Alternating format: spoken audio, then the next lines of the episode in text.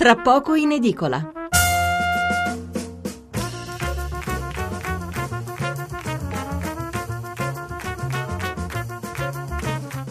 Buonasera da Stefano Mensurati. Gli argomenti più gettonati dei giornali di domani sono sostanzialmente tre. La spaccatura all'interno del PD dopo le novità sulla riforma del lavoro volute dal Premier Renzi, novità che abbiamo abbondantemente illustrato nella puntata di ieri.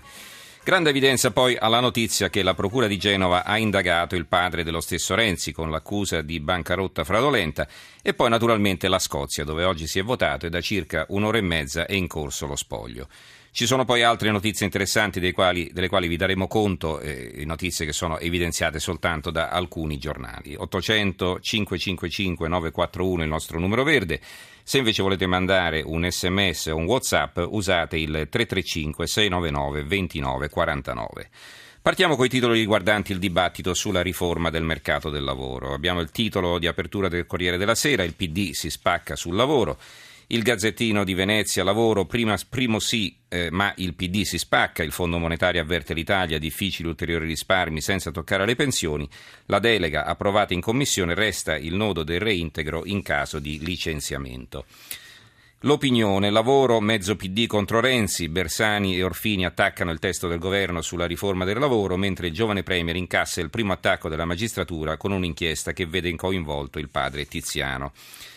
Giornale di Sicilia, riforma del lavoro, primo sì, caos PD, Bersani contro Renzi, la legge passa in commissione con il nuovo contratto a tutele crescenti, l'ex segretario surreale abolire l'articolo 18 per decreto.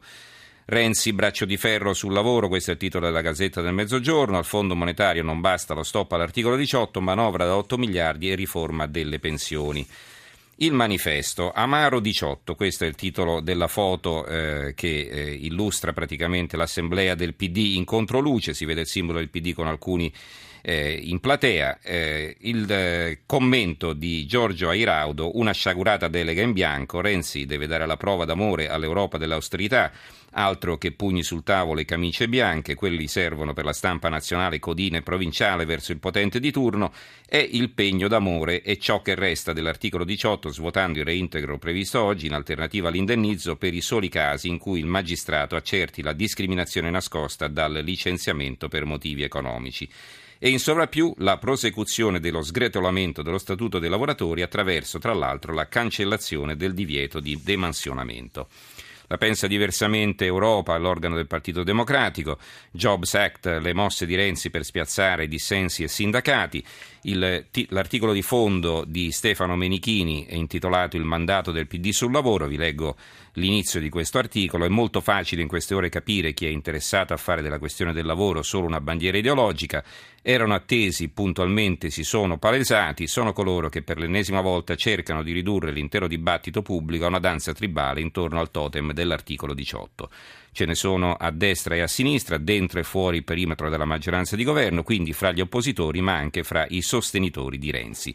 Nei partiti e nei sindacati li riconoscerete facilmente perché sono quelli che più frequentemente appiccicano alle proprie dichiarazioni riferimenti solenni alle proprie identità. Finalmente si realizza un obiettivo storico del centrodestra, una vera sinistra non può togliere diritti ai lavoratori come già sulla riforma del bicameralismo e sul sistema elettorale, i testi con i quali il governo entra in Parlamento sono ampiamente migliorabili, scrive Menichini, e questo compito andrà svolto rimanendo però strettamente aderenti a ciò che funziona di più per creare nuovo lavoro, a ciò che è più giusto per chi ha diritti ora e per chi non ne ha, e a ciò che è più necessario a chi affronta o rischia di affrontare periodi di disoccupazione. Vi dicevo che l'altro eh, tema forte è quello dell'inchiesta eh, a carico del padre di Matteo Renzi. Il secolo XIX avremo come ospite il vice direttore poi nell'ultima parte eh, della nostra trasmissione, ne parleremo abbondantemente. E comunque titola Sotto inchiesta Genova per il sospetto crack fraudolento di una società, bancarotta, papà Renzi indagato, sbagliano, sono sereno. Questa il suo commento. Le carte, così finì al sicuro la liquidazione di Matteo. È la storia di una società divisa in due, una viene venduta e fallisce, l'altra no, e nella seconda finisce la liquidazione di un dipendente, Matteo Renzi. Così scrive il secolo XIX. Gli altri giornali eh, affrontano la questione, ma la commentano soprattutto. Eh, il Tempo titola tutta pagina: Le colpe del figlio ricadono sul padre, vendetta dei PM, Renzi attacca le toghe, irride la NM, la NM e il papà finisce indagato. Il genitore ha il tempo, preoccupato o i brividi, ma solo per l'aria condizionata. L'articolo di fondo è Lasciate stare la famiglia di Melania Rizzoli, c'è una similitudine preoccupante con ciò che è accaduto a Silvio Berlusconi.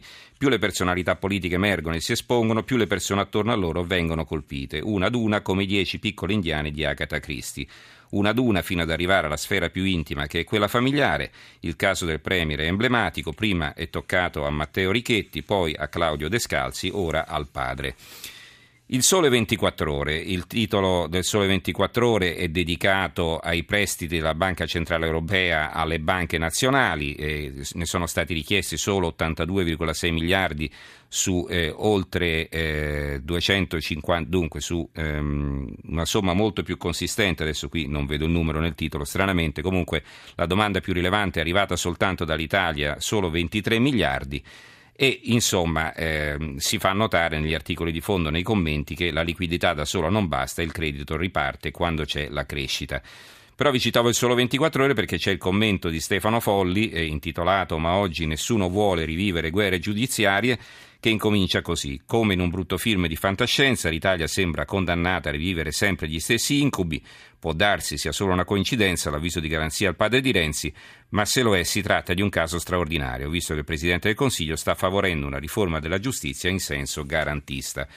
Di avviso totalmente opposto naturalmente il Fatto Quotidiano che titola Indagato Renzi, virgola, il babbo, i PM di Genova da sei mesi eh, investigavano sul padre del Premier, bancarotta fraudolenta, avrebbe spolpato e venduto a un prestanome la società di famiglia di cui il figlio è stato prima socio e poi dipendente che distribuiva i quotidiani.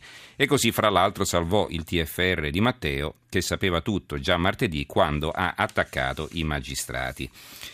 E torniamo invece a coloro che eh, giudicano particolarmente grave questo atto da parte della magistratura e tempistica e, e sospetta la tempistica. Eh, scrive il giornale Giustizia a orologeria, preso in ostaggio il papà di Renzi, la procura di Genova lo indaga per bancarotta fraudolenta, Matteo furioso coi PM e il commento di Alessandro Sallusti, il direttore, il padre di Renzi, Tiziano Renzi, è stato indagato dalla Procura di Genova per bancarotta fraudolenta. Curiosa la coincidenza di tempi, il Premier annuncia la stretta finale sulla riforma della giustizia, si incaponisce a voler togliere ai magistrati alcuni dei loro faraonici privilegi, tra i quali 45 di giorni, fe- giorni di ferie all'anno, e suo padre finisce sotto inchiesta. Occhio, ci risiamo, dal metodo Berlusconi al metodo Renzi il passo è stato più breve del previsto. In una settimana la solerte magistratura ha sputtanato il candidato che Renzi aveva scelto per guidare la regione Emilia, il super manager messo a capo della più importante e delicata azienda del paese, Claudio Descalzi, amministratore delegato dell'ENI, e il padre. Come dire, bambino, non hai capito il segnale? E allora entriamo in famiglia così ci divertiamo un po'. Così esattamente è successo con Silvio Berlusconi. Gli altri argomenti, vi dicevo, eh, cioè, ci sono ancora altri titoli naturalmente sul lavoro, la Gazzetta del Sud, lavoro primo ok, però si spacca il Partito Democratico, articolo 18, rissa nel PD, sono, è il titolo della Nazione, del resto del Carlino e del Giorno. Eh, c'è un altro commento ancora sulla, eh, sulla Nazione a proposito eh, dell'indagine a carico del padre di Renzi, orologi puntuali e il commento firmato da De Robertis, ma le ferie no, quelle proprio non doveva toccargliele perché fino a quando si parlava della separazione delle carriere, si buttava lì qualche ragionamento sulla riforma della giustizia, si invocava lo smaltimento dell'arretrato dei procedimenti civili via, e così via passi. Ma le ferie no, sono sacre, 45 giorni sono e 45 devono restare, non uno di meno. Così, dopo le ribalde schermaglie dei giorni scorsi con la NM, Matteo Renzi sperimenta sulla sua pelle quanto vissuto da altri prima di lui e che per amore di sintesi riassumiamo nello spazio di un claim pubblicitario. Chi tocca i magistrati muore.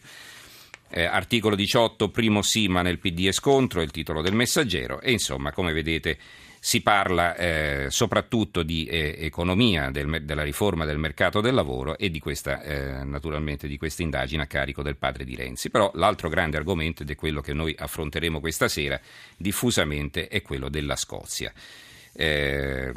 Il messaggero ancora titola una scommessa che avrà effetti sull'Europa, chiunque vinca, l'articolo di fondo di eh, Francesco Grillo, gli scozzesi stanno facendo la storia, chiunque vinca, dell'Inghilterra e del resto del mondo, ecco la scommessa degli eredi di William Wallace. Gli ultimi due presidenti del Consiglio, Tony Blair e Gordon Brown, eh, sono scozzesi, a guadagnarci dall'Unione sono certamente i sudditi con il kilt per il quali lo Stato spende a testa un, co- un po' come l'Italia con il Trentino, ogni anno 1500 sterline in più degli altri. Certo, qualche differenza la fa il petrolio del nord, oggi solo virtualmente in mano alla Scozia, ma il petrolio non è un business del futuro, il prezzo è volatile e le maggiori entrate, stimate in 4 miliardi di sterline, sarebbero insufficienti per pagare il costo di un welfare che oggi è finanziato da Londra. Referendum, l'affluenza è record oltre l'80%, risultato in bilico, Europa con il fiato sospeso, processo lungo, servirebbero 18 mesi per l'addio al Regno Unito, effetto domino, a novembre tocca alla Catalogna decidere il destino, questo ancora il messaggero, la Gazzetta del Sud, exit poll in Scozia prevalenti no, in realtà non ci sono exit poll, probabilmente ci si riferisce ai sondaggi. Pre, eh, prevoto, eh, la Scozia ha voltato pagine e si prepara al cambiamento, il titolo del giornale. Scozia indipendente, affluenza record, il no avanti 6 punti, si sbilancia il fatto quotidiano. E insomma, e, eh, la Padania, per esempio, ci informa che Salvini è in Scozia e eh, dice qui si festeggia la democrazia, loro possono scegliere, noi no.